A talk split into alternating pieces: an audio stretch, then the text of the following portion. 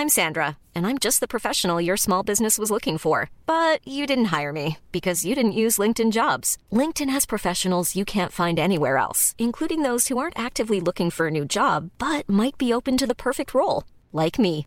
In a given month, over 70% of LinkedIn users don't visit other leading job sites. So if you're not looking on LinkedIn, you'll miss out on great candidates like Sandra. Start hiring professionals like a professional. Post your free job on linkedin.com/people today.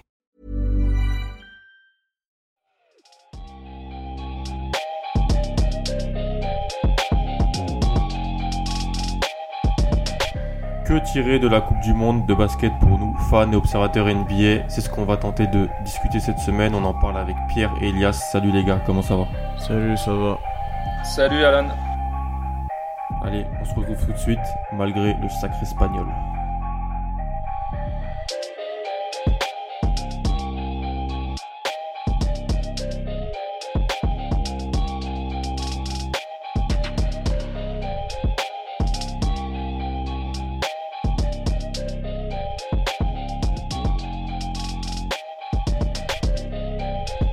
C'est pas trop dans la tradition de, de Dunkebdo de parler FIBA. Je crois qu'on en parlait avec Pierre sur la conversation. On a fait un épisode FIBA. En trois ans, c'était euh, avant les, les JO Ouais. 2016.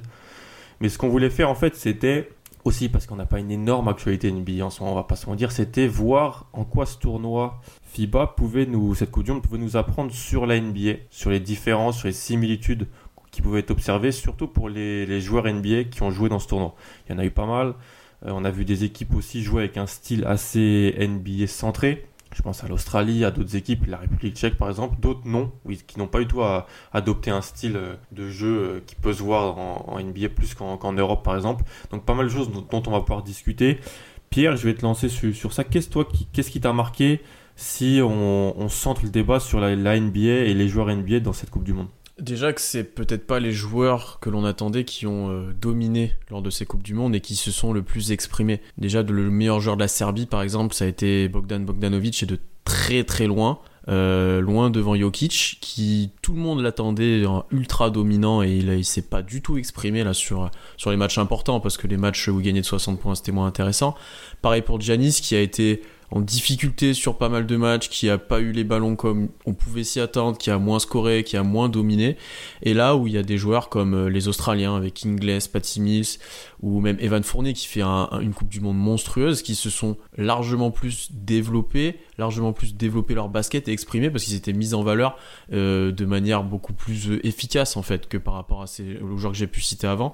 Et il y a eu des petites surprises comme ça, alors on va en parler je pense tout le long de ce podcast, mais il y a des joueurs qui ont montré des très bonnes choses pour la suite de leur saison, il y en a qu'on on pouvait en attendre largement mieux, et là on pourra parler aussi de Team USA, dont la plupart des joueurs ont été très décevants. Ilias, qu'est-ce que t'en penses toi de, ce que dit Pierre un petit peu sur le duo Jokic-Giannis qui a peut-être un petit peu, qui a même déçu? Bah, disons que c'est un petit peu plus surprenant pour Jokic euh, parce que contrairement à Giannis, il avait quand même euh, un collectif et, et des individualités beaucoup plus marquées à ses côtés. Euh, ça m'a ça m'a plutôt surpris en fait parce que je m'attendais à un gros tournoi de sa part.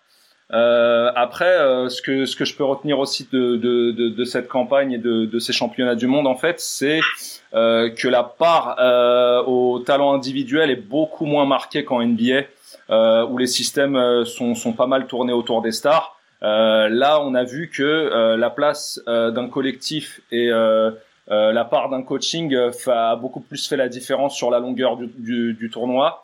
Et euh, on va dire que le talent individuel, il a, il a été moins prépondérant euh, à tous les niveaux, on va dire. Après, il y a, je suis assez d'accord avec toi, mais après, il y a un milieu à trouver, et je pense qu'on va parler de l'équipe de France, où euh, bah, Fournier et De Colo ont porté toute l'équipe, toute la Coupe du Monde offensivement, et là, le, le talent et le, le côté star a forcément fait parler. Et par rapport aux Serbes, je suis surpris aussi de Jokic, parce qu'il avait déjà fait des campagnes beaucoup plus intéressantes que celle-là, où il était moins développé même.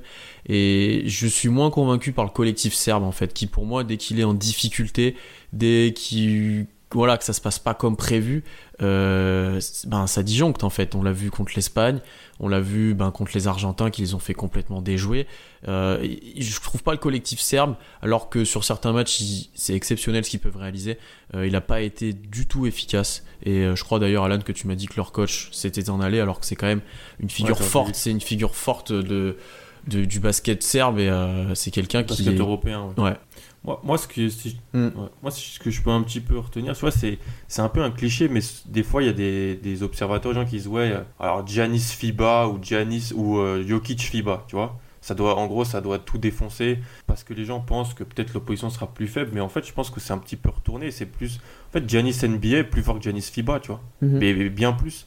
Et parce que, comme l'a dit Elias, les, la, star et les, systèmes sont, sont, centrés sur les stars et sur les porteurs de balles, peut-être pas les stars, mais les porteurs de balles en, NBA, et ça, ça les aide, tandis que là, avec des, des défenses qui, ont, qui peuvent s'adapter, des défenses qui peuvent euh, bien plus bloquer la peinture pour, un joueur comme Giannis ou pour un joueur comme Ben Simon si jamais il est amené à jouer en FIBA. Je sais qu'on en parlait avec toi, Pierre. Mhm. On a un petit peu des doutes sur son profil, surtout dans le collectif australien.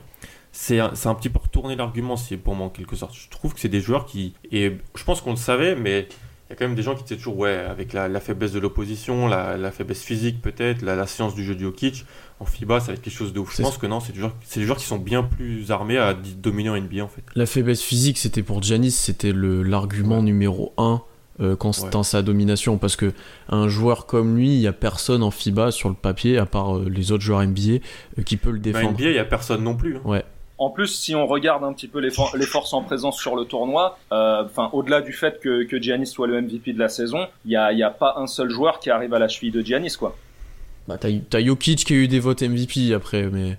Voilà, mais c'était clairement le mm. meilleur joueur mm. du tournoi, mais c'est justement, j'en reviens à ce que je disais en introduction, euh, collectivement, ça n'a pas suffisamment marché autour de lui, et surtout les shooters grecs n'ont rien mis, quoi.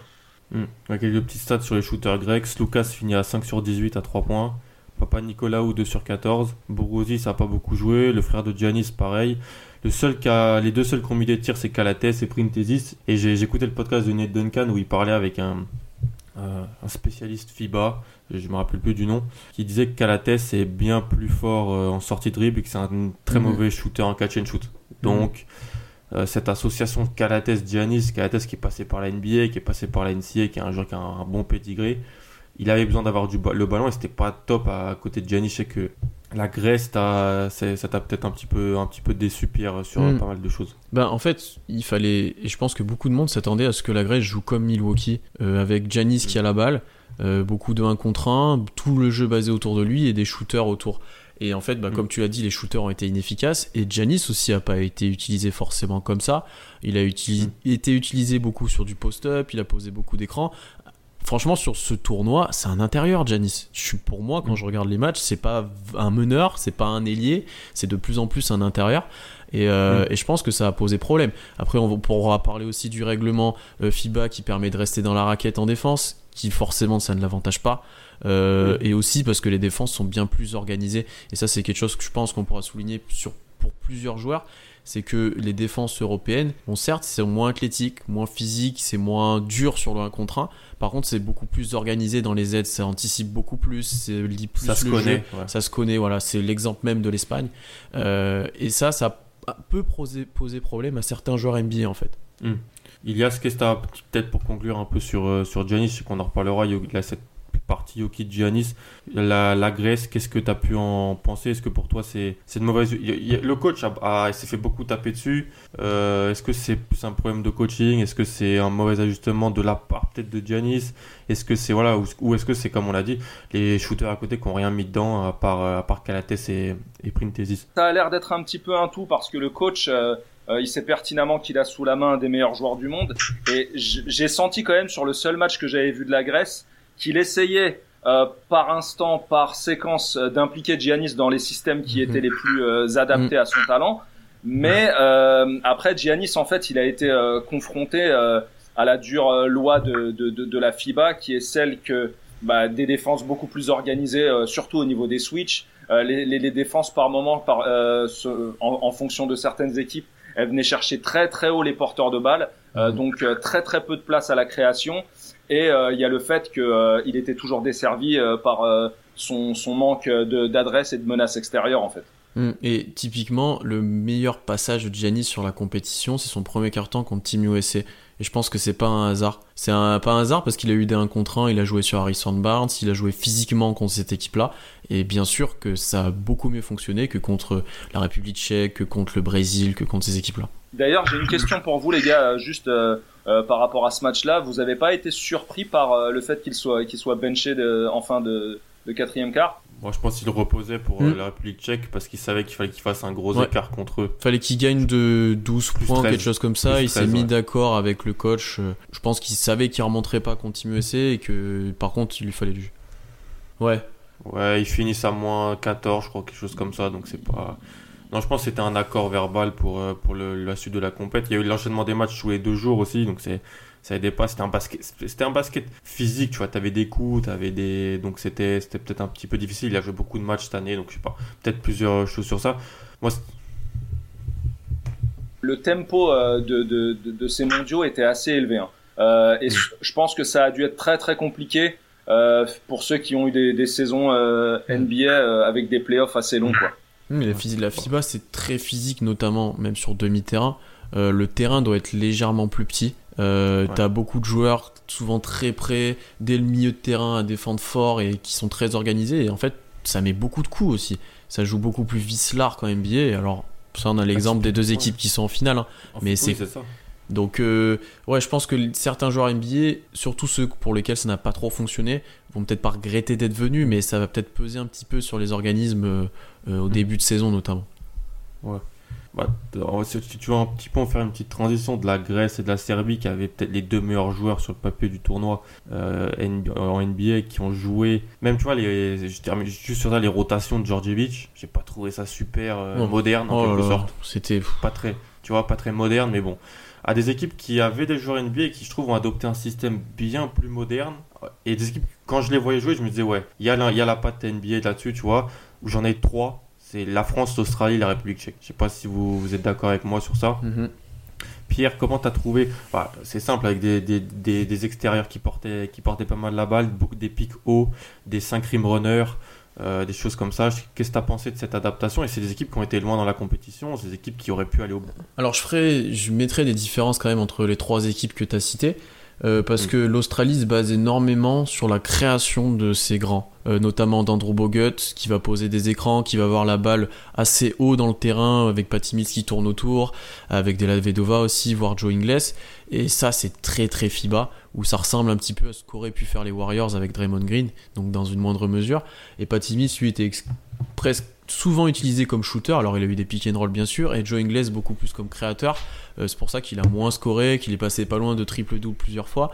Et leur jeu aux Australiens, et ça fait plusieurs années que c'est comme ça, il est très intéressant. Et c'est là que d'ailleurs que s'exprime le mieux Baines et, et Bogut, parce qu'on le voit, ils font encore une fois une Coupe du Monde au-delà de ce qu'on peut attendre d'eux normalement en NBA par exemple. Euh, et tu l'as dit aussi, Ben Simmons, dans, dans cette façon de jouer là, c'est bizarre. Voilà. Mm. Euh, la France, là, et je, pourrais me le confirmer, ça s'est basé sur Fournier de Colo, des pick and roll très très très hauts. Euh, arrivé en deuxième créateur, les meneurs comme Albici ou Franck, euh, qui ont été plutôt bons sur cette Coupe du Monde, faut le dire. Gobert en unique rim runner et on a essayé de trouver des shooters autour via Batum et Mbaye par exemple. Et en fait, on a notre Coupe du Monde se base sur ouais. Notre Coupe du Monde se base sur l'efficacité de Fournier et de De Colo. Euh, qui ont porté l'équipe tout le long. Et les Tchèques, c'est peut-être l'équipe euh, qui a avancé en sous-marin de cette Coupe du Monde. Satoransky a été très très bon euh, dans l'organisation, dans le scoring. Il a vraiment tout fait. Il était entouré de très bons shooters. il y en avait toujours un pour prendre feu. Il y avait des grands. Enfin, une belle équipe qui sait jouer au basket, qui a bien joué ensemble et portée justement par ce joueur-là. Mmh. Satoransky qui a, fini la compète, 15 hein. points, 5 rebonds, 8 passes. 45% au tir, 48% à 3 points, 90% lancé franc. Propre, hein. Sur l'ensemble de la compétition. Donc c'est et sur euh, il a pris 27 tirs à 3 points, il a tiré 30 lancés francs. Donc les pourcentages sont quand même euh, ce qu'ils sont. Ilias, un petit peu même question. Qu'est-ce que tu as pensé toi de ces, ces, équipes-là qui ont qui avaient des joueurs NBA, des ball handlers NBA forts, qui ont euh, bien avancé dans le tournoi, mais malheureusement qui n'ont pas été au bout? Ouais, bah disons que euh, moi j'ai pas énormément suivi les Tchèques, euh, je les je les suivais uniquement via Boxscore. Après sur ce que j'ai pu voir de, de, de, de, la France et de et de l'Australie, bah c'est c'est un petit peu pour rejoindre Pierre. Euh, c'est des équipes euh, qui vraiment euh, ont plus ou moins avaient des certitudes en début de tournoi et qui se sont appuyées sur ces certitudes là. on voyait justement que en tout cas Collet du côté français, il a essayé de mettre les joueurs dans les dispositions qui, les, qui leur conviennent le mieux. On voyait notamment Rudy Gobert qui était vraiment euh, euh, très très proche de ce qu'il produit à Utah. avec comme créateur des mecs comme De Colo et, et comme Fournier. au final, malheureusement, c'est dommage qu'il n'ait pas eu plus d'études au niveau de, de, de l'adversaire au fil du tournoi. Il s'est un petit peu trop appuyé sur les talents en, en présence. en espérant qu'il fasse la différence et j'ai trouvé que sur la continuité du tournoi ça a manqué un petit peu de coaching. Le coach a-t-il un avis sur euh, son compère euh, coach Collet? Alors, j'ai été fan de Collet il y a maintenant un moment parce qu'il avait apporté à l'équipe de France, il avait fait passer des tours, il avait passé, fait passer des caps, mais depuis un petit moment c'est compliqué. Et d'ailleurs quand vous traînez sur Twitter, le plupart du temps c'est très compliqué pour lui dans les critiques et dans les avis. Mm. Sur cette Coupe du Monde, je l'ai trouvé déjà vis-à-vis du groupe très bon dans la gestion du groupe, dans la motivation. Il a été bon dans la plupart des cas. Il a peut-être fait euh, quelques erreurs contre l'Argentine, contre, contre l'Australie peut-être sur la défaite, mais voilà, on a battu Team USA, on a fait une bonne Coupe du Monde. Honnêtement, on, finit au début de la Coupe du Monde, on a dit on finit troisième. Je pense que la plupart euh, on signe hein. et on n'était pas en étant dans la partie des Américains en quart. Et après, on sait très bien ce qu'il y a comme euh, comme euh, discours qui peut ressurgir. Enfin, tu sais, c'est un petit peu comme quand en Ligue des Champions une équipe bat le Barça, bah tu te dis euh, maintenant qu'on les a battus, il faut qu'on aille au bout. C'est un petit peu le, discours qui a ressurgi après après qu'on ait battu les Américains, quoi. Moi, franchement, sur le collège, j'ai trouvé les les gens peut-être un peu durs parce qu'il il à ce moment, tu as bien résumé, il a mis les joueurs les plus forts de l'équipe dans des situations qu'ils connaissent et donc c'est intéressant pour notre débat sur NBA et tout ça. Des, donc, nos joueurs les plus forts, il les a mis dans des situations qu'ils connaissaient en NBA. Fournier à Orlando, Gobert à, Utah. De Colo, euh, je regarde pas d'Euroleague, mais c'est un, fort ball handler. il a été meilleur joueur de l'Euroleague il y a quelques années, c'est pas pour rien. Et donc c'est, ça a bien marché comme ça. Après, l'effectif était pas hyper profond parce qu'il y a eu des, il y a eu des blessures. Je sais qu'on en a parlé, Pierre. Mhm. Toi, tu trouves que c'est, c'était peut-être pas si terrible que ça de, de pour l'ossature défensive de l'équipe de pas avoir ça, surtout, euh, et Moerman. C'est là où ça a bien marché, c'est que Albici et Franck font un tournoi défensivement.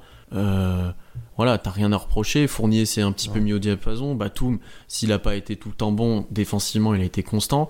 Voilà, donc hmm. défensivement, on a toujours réussi à s'exprimer. Je parle même pas de Gobert.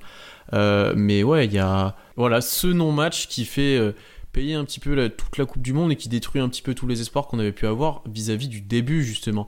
Parce qu'au début de la Coupe du Monde, on n'a pas tant d'espoir que ça, même contre l'Allemagne, on n'est pas serein. Et après, on regarde, on bat Team USA, on regarde l'Australie des yeux dans les yeux, on tape la Lituanie, on fait quand même quelque chose de correct, quoi. Mais la question que j'ai pour vous, les gars, c'est est-ce qu'on n'a pas été justement surpris euh, par ce qui a été proposé en face, surtout en matière d'agressivité? Hmm. On est, ça a été dit.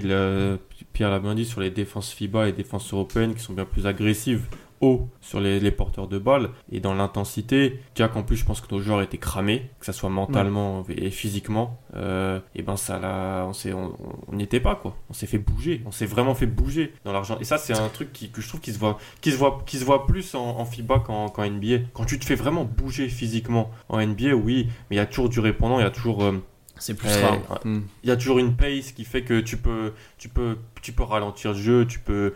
Il y a tellement de force shooters, de force joueurs de 1 contre 1 que tu peux pas être hyper agressif comme ça parce que tu vas te faire vraiment battre sur, sur des extra passes, sur des choses comme ça. Là, avec des joueurs fatigués qui jouent des matchs tous les deux jours, les voyages et tout ça, et des, des individualités, des individualités pardon, un petit peu moins fortes, un spacing moins fort, bah là tu le payes cash. Bah, en fait, les gars, je sais pas si, si on peut transposer la chose, mais en fait, j'ai revu dans le match euh, face à l'Argentine en demi, euh, plus ou moins euh, la première mi-temps qu'on avait fait à l'Euro 2013 face aux Espagnols. Sauf que malheureusement, on n'a pas réussi à, hmm. à, inverser la tendance. parce que non seulement les Argentins nous ont agressés, mais le, le souci, c'est qu'on avait strictement aucune réponse. Dès l'instant où tu as du mal à remettre la balle en jeu et que t'as plus aucun système, t'as plus euh, aucune solution, aucune marge de manœuvre, euh, une fois que, que, tes deux créateurs sont coupés du ballon, bah là ça devient extrêmement compliqué. Pour, pour refaire le lien un petit peu avec la NBA, euh, c'est là qu'il y a la limite du fonctionnement superstar entre guillemets où tu donnes les ballons à deux joueurs parce que t'as pas le collectif, t'as pas les systèmes qui vont toujours t'apporter une situation comme peuvent avoir les Australiens ou les Espagnols en fait. Nous c'était vraiment de la création pure de Fournier, de De Colo. Et là, il y a eu du coup des espaces pour Franck sur ce match-là qui a pu lui scorer, mais ça a été le mm. seul truc qui a marché. Parce qu'il a mis dedans, mm. Parce qu'il a, mis dedans aussi. Ouais, et d'ailleurs, Franck qui a fait une très bonne Coupe du Monde et qui, et qui, ce que je m'attendais pas, notamment au niveau de l'adresse. et on espère maintenant que les Knicks savent, pourront s'en servir correctement. Et après, il y a aussi le problème de match-up. Ça, c'est un truc qu'on a pas mal parlé en off. Euh, avec Gobert et Poirier indirectement, puisque Poirier n'a pas joué certains matchs d'ailleurs. Ouais. Et les 5 euh, rim runners en FIBA. Quoi. Ben, au-delà de ce problème-là, c'est des 5 rim runners qui ont très peu de qualité de passe et très peu de qualité ballon en main. Gobert notamment, euh, si tu lui donnes pas la balle très près du cercle, on l'a encore vu tout le temps sur, sur cette ouais, c'est fini, c'est fini. Même sur du short roll, c'est compliqué. Euh, tu peux pas mm. lui donner un post-up pour qu'il crée. Au contraire d'un Bogut, qui est, ce qu'il a montré, de, de Scola et de Margazol surtout. Margazol est exceptionnel là-dessus. Il est, il est tout le temps utilisé très large et ça joue très bien les Espagnols autour de lui. Et nous, on peut pas faire ça vis-à-vis de nos profils de pivot. Alors, est-ce que dans le futur, il faut pas avoir un pivot comme Gobert qui est très utile contre des matchs comme Team USA ou des matchs où on va dominer physiquement et on a besoin de lui? Ouais. Mais est-ce qu'il faut pas aussi avoir un pivot plus basket ou jouer plus small ball C'est une vraie question. Est-ce qu'on l'a ce, jour-là Est-ce que, est -ce que les équipes les, ont? C'est rare. Hein. Ouais. Bah avant on avait Boris Dio, même qui était plus petit, mais t'avais voilà, avais ce joueur-là. Ouais, c'est pas fou. Ilias, qu'est-ce que t'en penses toi de, de, ces, ces postes 5 qui, de par l'adresse et le, le skill set de, des, des pivots espagnols par exemple ou des pivots d'autres pays, des pivots argentins ont été négatifs en quelque sorte pour, la, pour, pour, pour, les, pour certaines équipes? Bah, Disons que dans, moi, surtout dans le cas de Gobert, euh, on a vu que, euh, disons que le, le rôle qu'il a à Utah, il a vraiment été utilisé euh, euh dans ce, dans ce cadre-là. Et euh, c'est dans ce rôle-là qu'il a pu le mieux s'exprimer. Après, concernant les autres euh, les autres pivots, bah, comme Gasol, comme vous l'avez dit, bah, il a, il a plus ou moins récité son basket, même s'il a été plus, plutôt maladroit lors du tournoi. Mais euh, disons que c'est des rôles qui, qui, qui, leur convient parfaitement. C'est-à-dire que c'est ce que je vous disais en off d'ailleurs au niveau de Gasol, c'est que que ce soit en, en, NBA ou en FIBA, on a l'impression de voir le même joueur, ou en tout mm. cas sa capacité d'adaptation, elle est beaucoup plus importante que celle des autres pivots comme Gobert, parce que justement il a un skill set beaucoup plus large. Après, moi, ce que je trouve intéressant là sur la Coupe du Monde, c'est que tu as peut-être deux vitesses en fait selon les joueurs NBA. Tu as les joueurs NBA qui vont être dans le dépassement de fonction, qui vont faire plus que ce qu'ils font. Même Fournier, c'est le cas entre guillemets, puisqu'il a montré beaucoup de choses sur pick and roll, des pull-ups, voilà. Euh, Patty Mills, euh, Joe Ingles, ils montrent plus de choses qu'en NBA. Il y a ce dépassement de fonction et t'as ceux Sato aussi pareil, et t'as ceux qui restent dans les mêmes choses et qui du coup sont un petit peu limités. Et là on a parlé de Yoki, de Giannis et de surtout pour moi Rudy Gobert qui a rien développé cet été en équipe de France. Il a pas développé de finition près du... Et moi c'est quelque chose ça qui, même pour lui, devrait lui mm. poser question de comment je peux passer ce cap-là en équipe de France au-delà de prendre dire bon off et de provoquer 10 fautes et d'aller au lancer franc comment offensivement je peux apporter? Parce que défensivement il y aura voilà sauf match-up compliqué, euh, il sera toujours exceptionnel. Voilà, il mettra des contres, il fera tout. Mais il y a ce problème-là de dépassement de comment je peux scorer plus, comment je peux apporter plus. En gros, comment apporter plus, c'est un petit peu de trouver de nouvelles fonctions mm. pour deux mois de l'année, alors que je fais très bien et, parfaitement ce qu'on me demande. Il faut pas que je fasse plus pour les neuf mois autres. C'est compliqué, mm, mais mm, c'est un truc intéressant. Je vois ce que tu. Et puis, tu as un, troisième euh, type, c'est Marco Bellinelli. Je sais pas si tu es au courant. Marco Bellinelli, lui, c'est un. Ah, lui, c'est le dépassement, bah mais pas que de fonction. Lui, il dépasse toutes les limites, lui. Marco, les, bah, les Italiens, j'ai trouvé intéressant, moi. Un petit peu parler parce qu'ils avaient deux joueurs euh, NBA, deux forts joueurs NBA. Parce que Bellinelli n'est pas un fort joueur NBA, mais c'est un joueur de rotation NBA depuis 10 ans, quoi. Et puis en, FIBA, en FIBA, il est, il est super chiant. C'est ça. Gallinari, à côté de Marco Bellinelli, bah, c'était devenu un, un vulgaire role player, quoi. Ouais, ouais. Ouais, mais, mais le problème, le problème c'est que Bellinelli a fait de Gallinari un role player et que les role players d'à côté n'étaient pas bons en fait. Hmm. donc tu pouvais, tu pouvais pas jouer, c'était du, du hero ball de Bellinelli. Et franchement, moi, je suis désolé, mais pour moi, c'est ceux qui ont le plus embêté l'Espagne hein, avec, avec l'Australie. Hein. Bah, je sais pas si vous avez vu le match, mais euh, ils ont ils ont bien fait chier la Serbie pendant trois quarts temps, hein. Hmm. euh, jusqu'au jusqu'au moment où euh, la, la, la, Serbie a décidé de jouer et de leur euh, et de leur mettre plus 15 mais euh, ils ont ils ont fait euh, jeu égal avec euh, les Serbes et encore toujours axé sans forcément jouer un, un, un, basket très très élaboré, très construit, mais il y avait toujours en fait cette espèce de grinta, cette mm. cette agressivité qu'on a vu juste, justement pendant tout le tournoi, qui leur avait permis de, de tenir face aux Serbes. Mm, complètement, je suis d'accord. avec ça parce que t'as toujours Bellinelli pour te mettre un tir sur un pied en sortie d'écran, ce qui n'existe pas. Avec, avec, une faute en ils, plus. ils, sont toujours là pour prendre feu en fait. Et là où par contre Bellinelli, oui, il est capable en FIBA de scorer énormément, mais il a des pourcentages sur certains matchs, enfin c'est scandaleux. C'est pour moi il a tué la fin de match contre l'Espagne. Oui, oui, oui. Et t'as Gallinari qui a eu moins de ballons que, que j'aurais imaginé et qui a été lui beaucoup plus efficace et qui je pense est le meilleur joueur de l'Italie sur, ce, sur cette Coupe du Monde.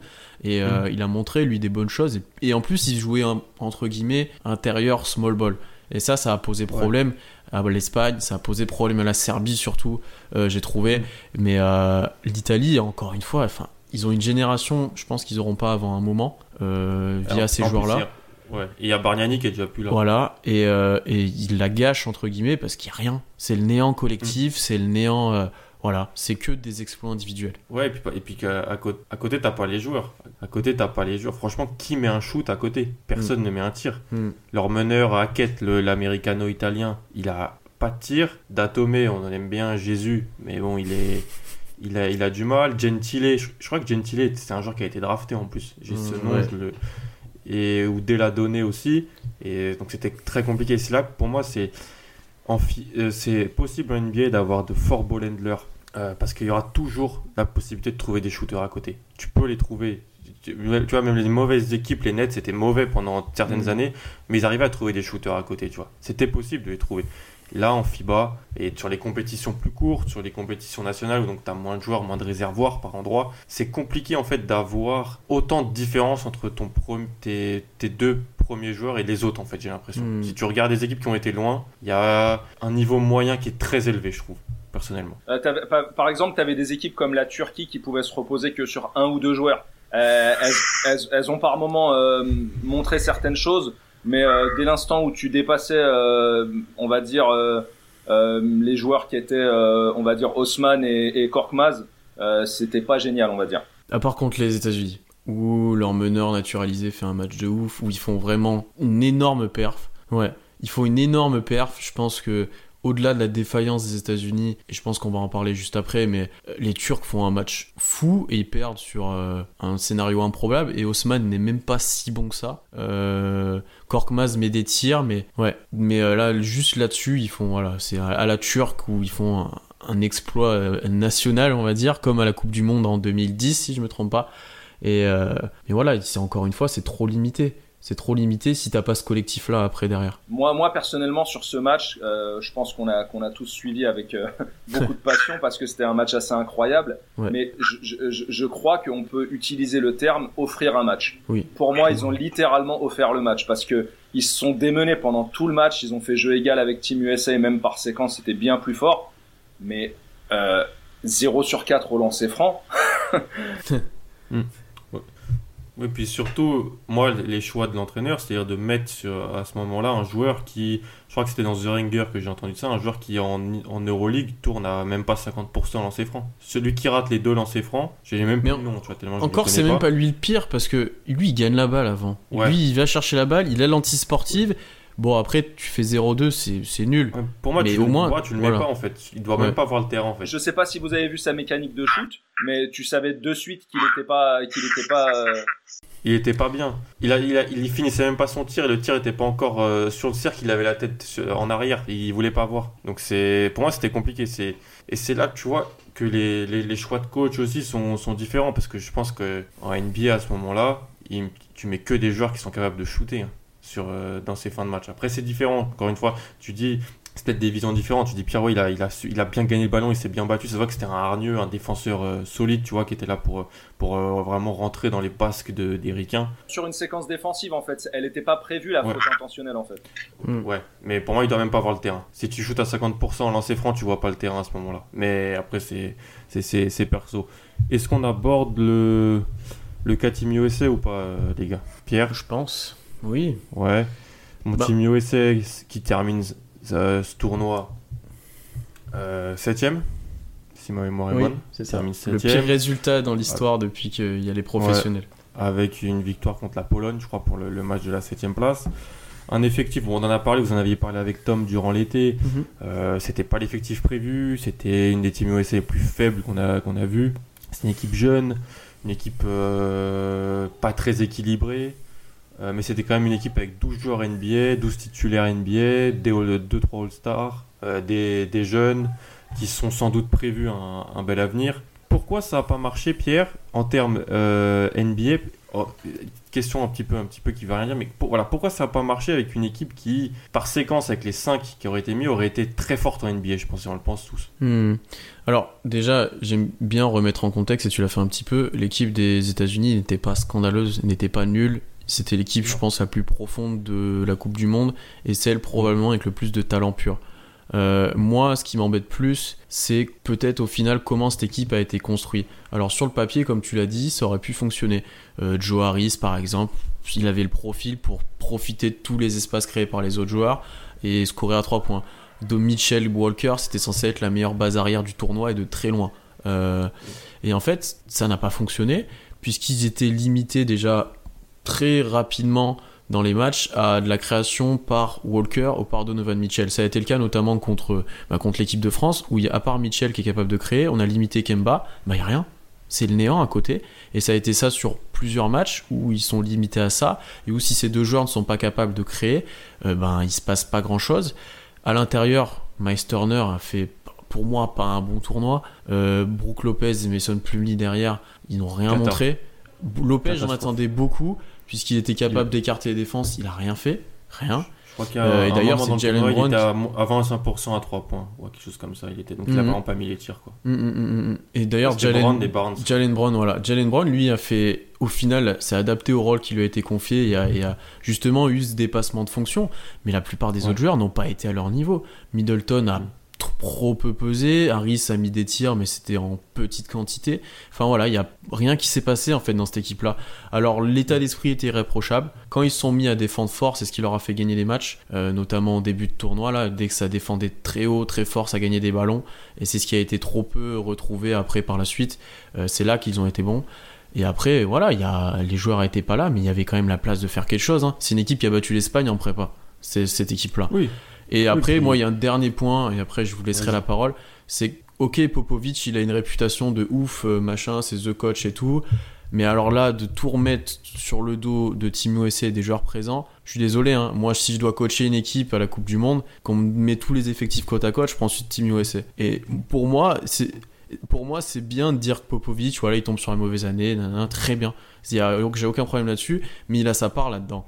Parce qu'il n'y avait rien offensivement il n'y avait pas de système, sur la zone c'était pas bon, voilà. Pierre, Pierre, je vais te rejoindre euh, sur ce point-là parce que euh, je me rappelle par exemple qu'en 2004 à Athènes, euh, il y avait une une team USA qui n'était pas la meilleure. les stars avaient décliné, mhm. les, les, gros scoreurs de l'époque comme Kobe ou, ou, T-Mac n'étaient pas venus. et je me rappelle que Larry Brown avait pris très très très cher à l'époque. Mm, mm, mm, ah oui, c'est vu comme un désastre, c'est vu comme un désastre dans l'histoire récente américaine. Et moi, moi, je me dis juste, ben, par exemple, je vais prendre le cas absolu, mettez Billy Donovan à la place de Popovic, et Billy Donovan, il a les mêmes résultats, et euh, il y a la même chose sur le terrain. Sur, mm. qui, sur qui ça va taper? Moi, je le sais. bah voilà. Mm. Après, euh, disons que, que, Popovic, il est sauvé, on va dire, par son background, en fait, par son CV. Mm. Euh, son... voilà, ouais. Je suis d'accord avec ça.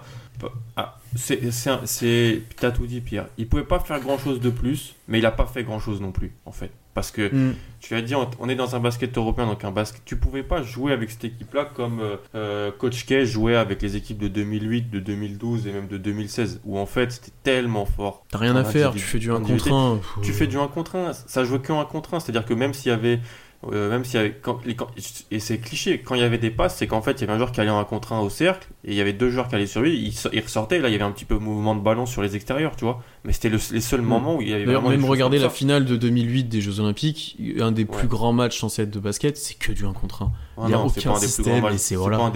c'est pas du tout un des plus grands matchs de basket. Même si euh, évidemment euh, de, de, tous les rosters on prend directement celui de Team USA euh, on va dire que le, le, le, déficit de talent cette année euh, chez les Américains, il était, euh, il était assez prononcé parce que euh, je vais vous donner juste l'effectif des derniers mondiaux. Steph Curry, Clay Thompson, DeRozan, Kyrie.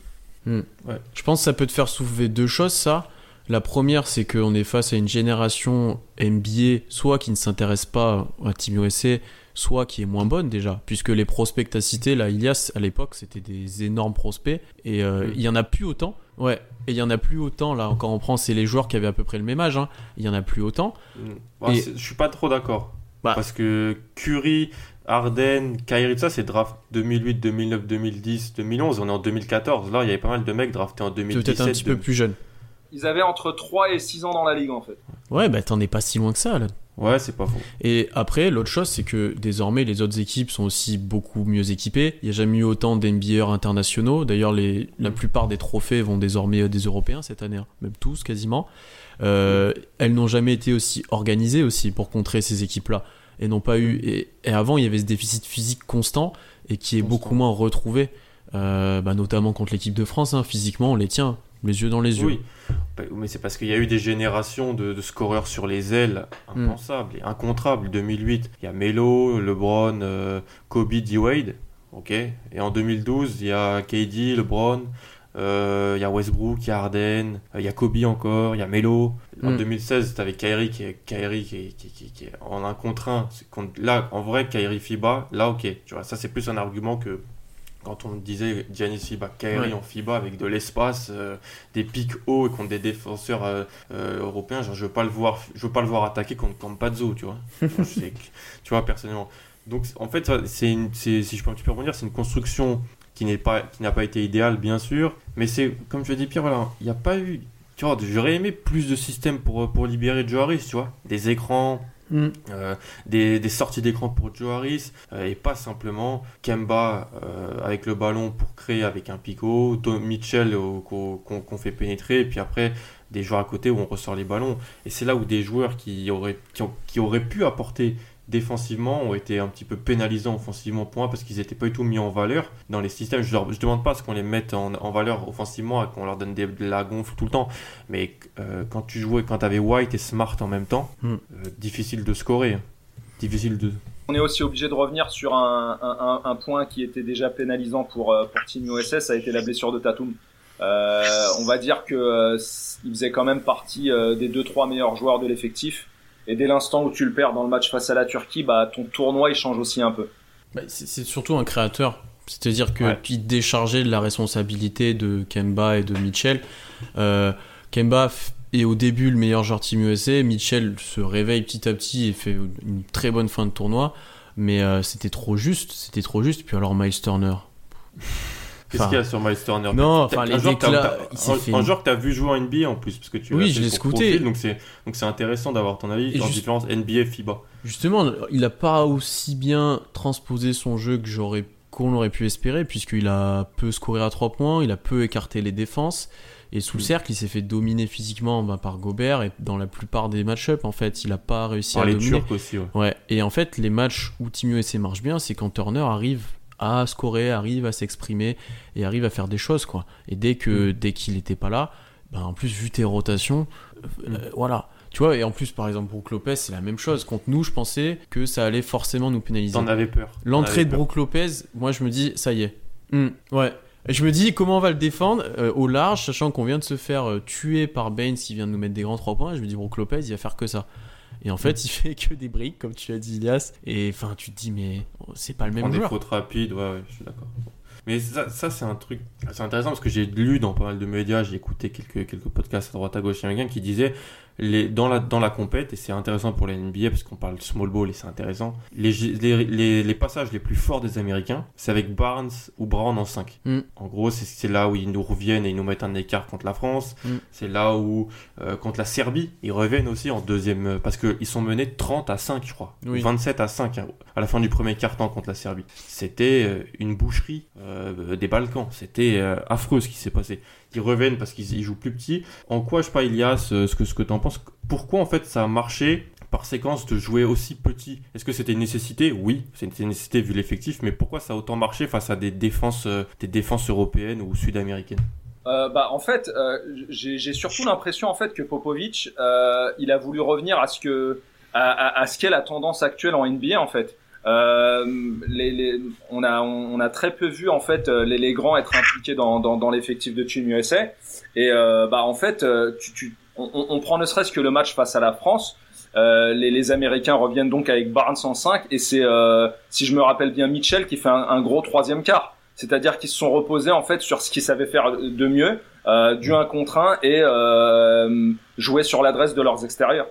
Pierre, qu'est-ce que tu en penses de cette idée que c'est c'était sur ces séquences-là, donc ces, séquences qui se rapprochent de ce qu'on peut voir quotidiennement NBA, qu'ils ont réussi à faire, à faire leur, meilleur passage du tournoi, les, les Américains. Ben, parce que tu avais plus de rythme, tu avais des joueurs plus polyvalents en fait pour moi aussi. C'était, tu vois, Harrison Barnes ou Jalen Brown en, mm. pseudo intérieur. J'ai trouvé ça intéressant parce que Brown, il pouvait jouer un contre un la plupart des, des intérieurs adverses. Il avait le répondant physique. Barnes, lui, a l'expérience FIBA qui lui permettait euh, de faire certains passages bons. D'ailleurs, certains passages où était vraiment pas bon par contre.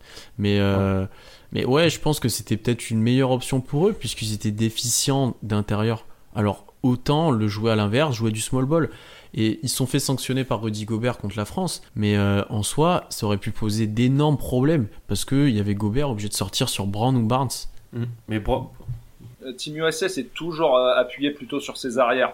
Euh, même euh, à l'époque où il jouait avec Dwight Howard, Chris Bosh, euh, avec des très très gros intérieurs, des, des All-NBA ou, des gros All-Stars, c'était en fait, il servait surtout à poser des pics et à recevoir des, des, des alley quoi. C'est parce que tu as vu les joueurs que tu avais à l'arrière et à l'aile aussi. As, tu les avais pas ces joueurs-là. Tatum, Tatum se blesse et il est pas même pas à mettre dans la même phrase que les, les ailiers qu'ils ont eu dans les années précédentes. Et, et ouais, je pense qu'ils ont moi, je pense que aussi, en fait, c'était ça aussi. Tu vois, les, ce qu'on avait toujours peur avec les Américains, bien sûr, le 5, mais c'était le banc, en fait. Parce qu'en fait, quand toi, t'allais sur ton banc, eux, ils ramenaient Westbrook et Harden. Donc, euh, tu vois, Westbrook et, Melo. Parce que Melo sortait du banc aussi en, 2012 à Londres, je crois, si, j'ai bonne mm, mémoire. Mm, mm, et là, en fait, quand, ils, quand ils, là où, certains, certaines équipes avaient des bancs qui, qui, qui ressemblaient pas à grand chose sur le papier, mais ça ça arrivait à limiter la casse. Eux, euh, quand, ils, quand, bah, quand contre nous, en fait, on se retrouve à les jouer, c'est là où on fait un écart dans le deuxième quart-temps, quand euh, il y a un bel ajustement, je trouve, de Collet, qui, pour répondre à leur small ball, mais Mathias le sort en, au poste 5, mm. qui lui a, bien pu dominer euh, Jalen Brown ou Barnes sur cette possession. Et ben eux, ils se retrouvent très vite avec un backcourt smart white et ouais, Middleton qui, devait jouer ce rôle, ce rôle, je pense, de première option offensive du banc et qui a été pas très bon. on en a parlé Pierre déjà. Ouais. Donc c'est beaucoup de gens parlent du futur, euh, Team USA, il y aura les JO dans un an.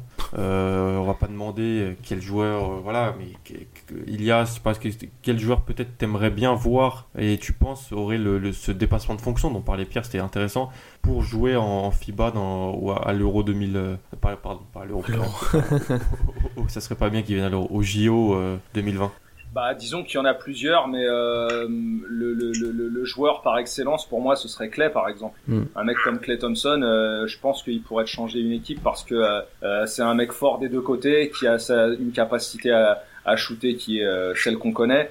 Après, forcément, bah moi je te dirais limite que les, si, si, tu ramènes déjà les trois Warriors, même si Draymond Green son passage avec Team USA il a pas été trop remarqué, si tu ramènes ne serait-ce que Curry et et, et Clay Thompson, bah, tu as, déjà du matériel euh, qui est euh, autre que, que Kemba et, euh, et, Joe Harris. Quoi. Hmm, après, JO, c'est pas Coupe du Monde. Je pense que l'année prochaine, il y a, y a sur les 12 joueurs, t'en as au moins 8 du top 20 NBA, honnêtement. et, et, des 12 qui, qui, étaient là, si tu devais mettre un ou deux noms qui y seraient, tu dirais Moi, je bah, dirais, personnellement, je dirais Turner Mitchell. Je pense que c'est ah, les deux. Moi, je pense que vu ce qu'ils ont montré, il peut ne avoir personne. À part Mitchell, peut-être, et encore, ça dépend qui se décide à venir, hein, parce que si t'as Lillard, Harden, Thompson, Curry, moi, je prends pas Donovan Mitchell. Oui, ou Kyrie, oui. Ouais. Et, euh, et Turner, lui, ça va juste dépendre de quel pivot a envie de venir. S'il y a Davis, s'il y a Drummond, s'il y a voilà, d'autres joueurs comme ça. Vous voyez Batum euh, Tatum revenir ou pas? Ah, c'est possible. Hein. Bah, si t'as pas. Si KD, je suis pas sûr qu'il y a. Et LeBron, je pense, n'ira pas. Ouais, on a euh, ce débat, LeBron. Moi, j'étais non, mais peut-être que vu le, la situation actuelle, peut-être ses derniers JO, sa dernière campagne, selon Kawhi sa saison jamais été. Kawhi, n'a jamais, été. Paul... George, euh, c'est un mauvais souvenir la dernière fois. Ouais, c'est vrai. Peut-être Tatum aurait une chance à l'aile puisqu'il n'y a pas grand monde. Ouais, c'est vrai. Après, je vois ouais, un mec comme, euh, comme LeBron, je, je, je, je, me demande s'il peut ne pas y aller. Il, viendra avec son fils à Paris en 2024. Mais euh, ouais, après, après, tu parlais peut-être. C'était intéressant, Pierre, et c'est un truc euh, qui, est répété dans pas mal de podcasts, même américains. C'est est-ce que les jeunes joueurs américains ou les joueurs NBA sont intéressés en gros par Team Bah, USA Ça Parce que- pose question. hein. Dans les compètes jeunes, ils gagnent tout. C'est-à-dire, euh, les deux championnats du monde, du U17, U19, les Américains gagnent tout. Ils ont encore gagné cet été. Et les, tu vois que les, les- les jeunes sont, sont contents, tu vois, d'être là. C'est la première de voyager, ils, jouent, ils se Mhm. connaissent depuis longtemps. Il y, a, il y a ce sentiment, ils sont fiers d'être américains et tu vois que dès que. fiers de porter le maillot et que dès qu'ils commencent d'ailleurs un peu à perdre, euh, ils ils s'énervent, tu vois. Ils s'énervent, Mhm. il y a quand même ce sentiment de. Est-ce que chez les dès que ça passe au niveau professionnel avec les saisons NBA très éprouvantes, tout ça, est-ce que tu qu'est-ce que t'en penses toi? Parce que on a des futurs jou- joueurs américains qui pourraient des futurs stars qui pourraient qui pourraient prétendre, tu vois les je sais que Devin Booker n'est pas venu, je pense qu'il aurait beaucoup aidé. Même, euh, même il y a d'ailleurs un joueur qui n'a pas été appelé, mais Aaron Gordon aurait beaucoup aidé. Oui, Aaron Gordon, Devin Booker, peut-être dans le futur Trey Young, Hmm. Trey Young, CJ McCollum, CJ McCollum avait été appelé mais il a pas euh, il a il a décliné. Ouais, euh, Zion, des joueurs comme ça dans le futur dans les 4 5 années à venir, je sais pas. Par rapport à ta question, il y a plusieurs choses. Déjà, il faut forcément dissocier Coupe du Monde et Jeux Olympiques. Euh, la Coupe du Monde, je pense, n'a aucune valeur euh, aux États-Unis et pour eux.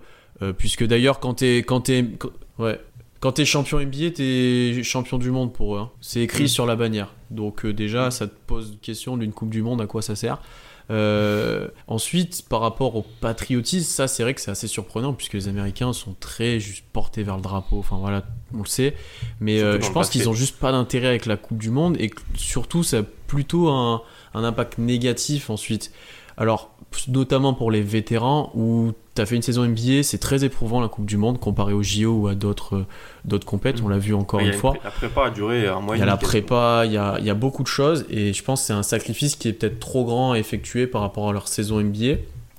Et euh, donc du coup, il y a que des jeunes joueurs qui vont pour essayer de progresser, de jouer eux et de au mieux de faire des grands 1 contre 1 euh, où t'es prise à deux euh, par des joueurs sombres NBA, hein, Devin Booker, il vaut mieux aller à la Coupe du Monde pour moi quand t'es un jeune joueur.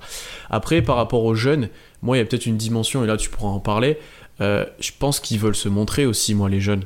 Tu vois, notamment en, en Team USA, en équipe jeune, ils U17, veulent- il y a U19, des scouts, il y a, c'est des futurs joueurs draftés. Pour moi, il y a une autre dimension à ça, c'est qu'ils veulent montrer leur talent. Ouais, ouais.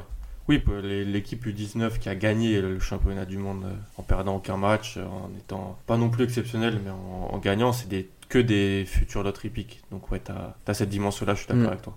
Il, Euh, euh, Enfin, c'est clairement une hiérarchisation en fait des compètes. Euh, maintenant, euh, le, le- le souci, c'est que que ce soit pour les jeunes ou les ou les confirmés parmi les les, les joueurs de la NBA, enfin, il y a beaucoup trop d'enjeux, que ce soit financier. euh, Mm. euh, Enfin, les, les, je pense que aussi, euh, même si on fait pas partie des discussions euh, de, de façon intégrante, mais il y a aussi énormément, euh, enfin, les, les les franchises NBA, je pense, euh, retiennent certains certains de leurs joueurs, quoi. Bah, J'ai l'impression que c'est de moins en moins le cas, ou alors pas officiellement. Oui, c'est ça, c'est plus euh, Comme Sacramento, c'est.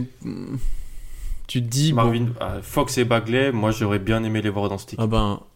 Surtout Fox, euh, ouais, ouais, non. Même Bagley, parce qu'avec les intérieurs qu'ils avaient, Ouais. euh, Ouais, Bagley aurait été ils très nous auraient utile. fait beaucoup de mal, je pense. Et Fox aurait été utile aussi. ouais. Tu sais qu'il aurait apporté plus que Plumlee ou pas?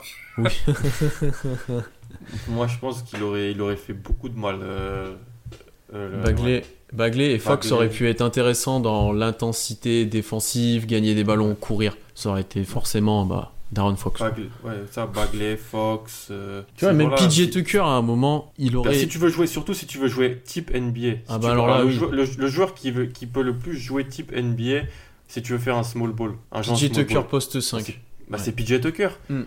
C'est ça, ça aurait été l'out- l'outil parfait et dans, ça rentre parfaitement dans, dans le sujet de, de, de ce qu'on parle depuis moins d'une heure. C'est si tu voulais jouer comme, les, comme Popovic, Kerr aussi, je pense qu'il y avait une influence là-dedans, euh, comment tu voulais jouer. Il aurait bien aidé même euh, Jay Wright, ton, ton idole euh, Pierre, qui était là sur le banc. Je pensais à toi à chaque fois que je le voyais. Mais euh, je pense qu'il aurait aidé. Après, si je pense que oui, Fox, des joueurs comme Fox, Booker, Bagley, même Young, je pense, aurait, aurait bien aidé Bah. cette team USA. Booker, euh, pff, enfin, faut, on en- vous en avez parlé dans le classement des prospects, mais Ouais. je pense que c'est potentiellement un des meilleurs attaquants actuellement dans le classement que vous avez fait en fait. C'est une chose Ouais, ouais. que je rajoute, mais voilà, donc là, à- à- si t'en mets pas 20 par match en Coupe du Monde, je comprendrais pas. Ou alors il a pas de ballon. Ouais, c'est ça.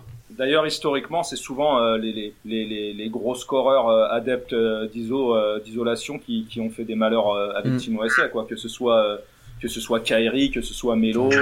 KD. Ouais, mais tu vois, KD, il était à cet âge-là deux fois plus, 15 fois plus fort que tous les joueurs qui étaient déjà là à Team USA malgré son jeune âge. Enfin, mais KD, à sa troisième année dans la ligue, il est déjà meilleur scoreur NBA, tu vois. Là, Mitchell, il va commencer sa troisième saison NBA. Euh, Tatum, pareil, ils sont ils sont pas bien loin de ça, tu vois. Ils sont pas, ils sont pas All-Star. Alors que on dit oui, KD il était jeune à l'époque. Il était jeune, mais il était déjà à 30, 30 pions par match. J'étais le premier pour pouvoir le dire, Pierre, parce que c'était l'équipe que tu regardais tous les soirs. Ben, Donc, euh, c'était, j'ai rarement vu. Ouais, c'est un truc que j'ai plus vu depuis. Quoi.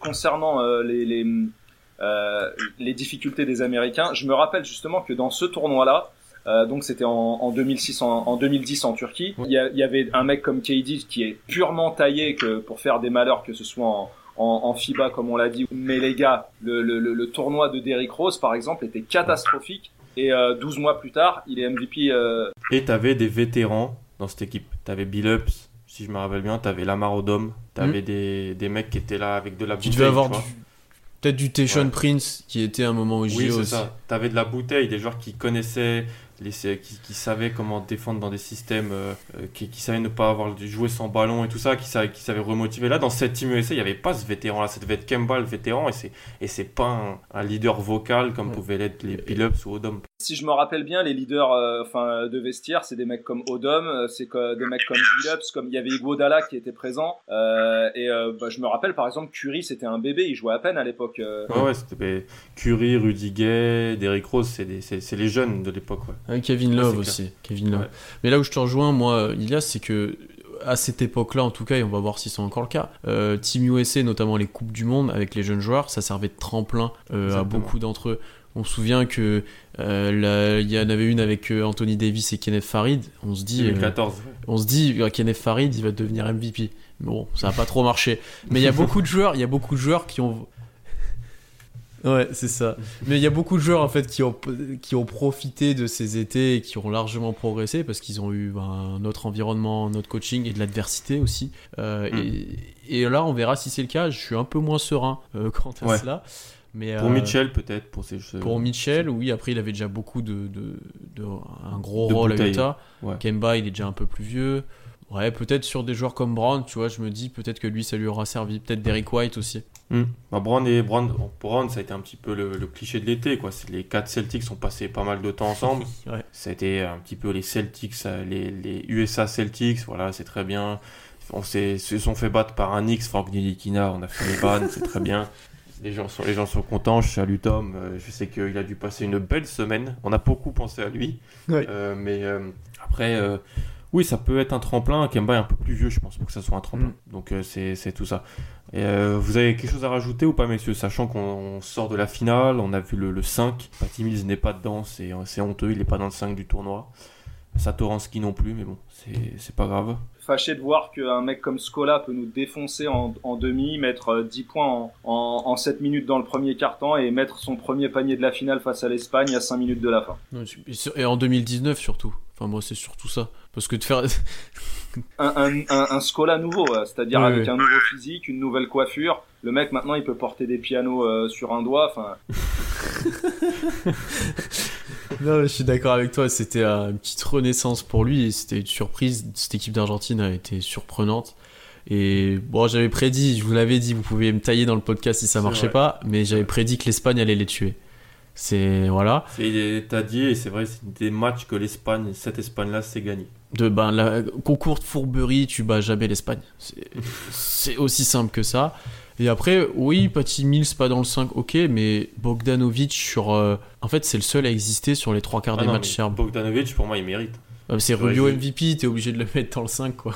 Oui, bah, non, j'enlève moi, j'enlève Rubio. Oui, mais. D'ailleurs, qui a fait un meilleur Rubio ou Patty Mills Non, pas Fournier. Ah oui, Fournier, il est dedans. Ah oui. Il est dedans, il mérite. Et il mérite très, très largement.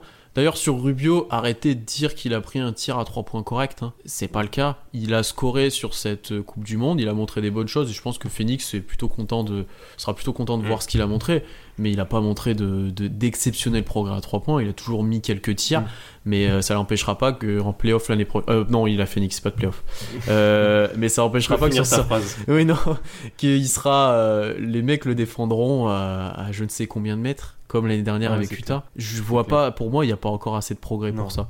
Et c'est quelque chose que je pense même Georges dit a beaucoup dit et sur lequel je, ne suis pas trop d'accord. Mm. Même s'il est à 39% sur le tournoi, tu vois, je viens de checker, 39% sur le tournoi qui, s'il l'exporte en NBA, est ah, très intéressant. C'est correct. Pour finir un petit peu, vous avez entendu une voix nouvelle aujourd'hui. Euh, Ilia, c'était ta première. Ça va, on n'a pas été trop, trop méchant. Je suis comme à la maison, euh, tout s'est bien passé, j'ai fait, euh, j'ai fait ma draft, j'ai serré la main de, Ben Silver et j'ai mis ma casquette. Euh. c'est ça.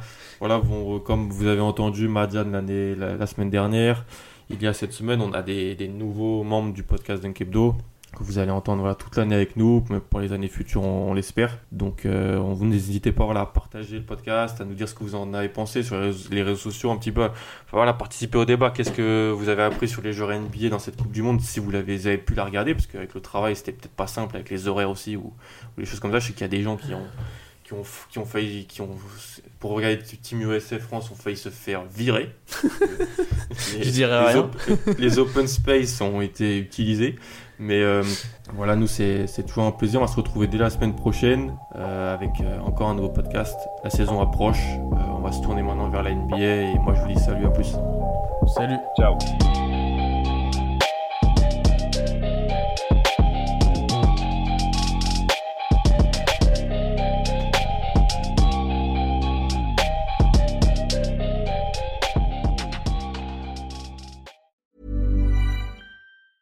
Hey, it's Danny Pellegrino from Everything Iconic. Ready to upgrade your style game without blowing your budget? Check out Quince. They've got all the good stuff shirts and polos, activewear, and fine leather goods, all at 50 to 80% less than other high end brands. And the best part? They're all about safe, ethical, and responsible manufacturing. Get that luxury vibe without the luxury price tag. Hit up quince.com slash upgrade for free shipping and 365 day returns on your next order. That's quince.com slash upgrade.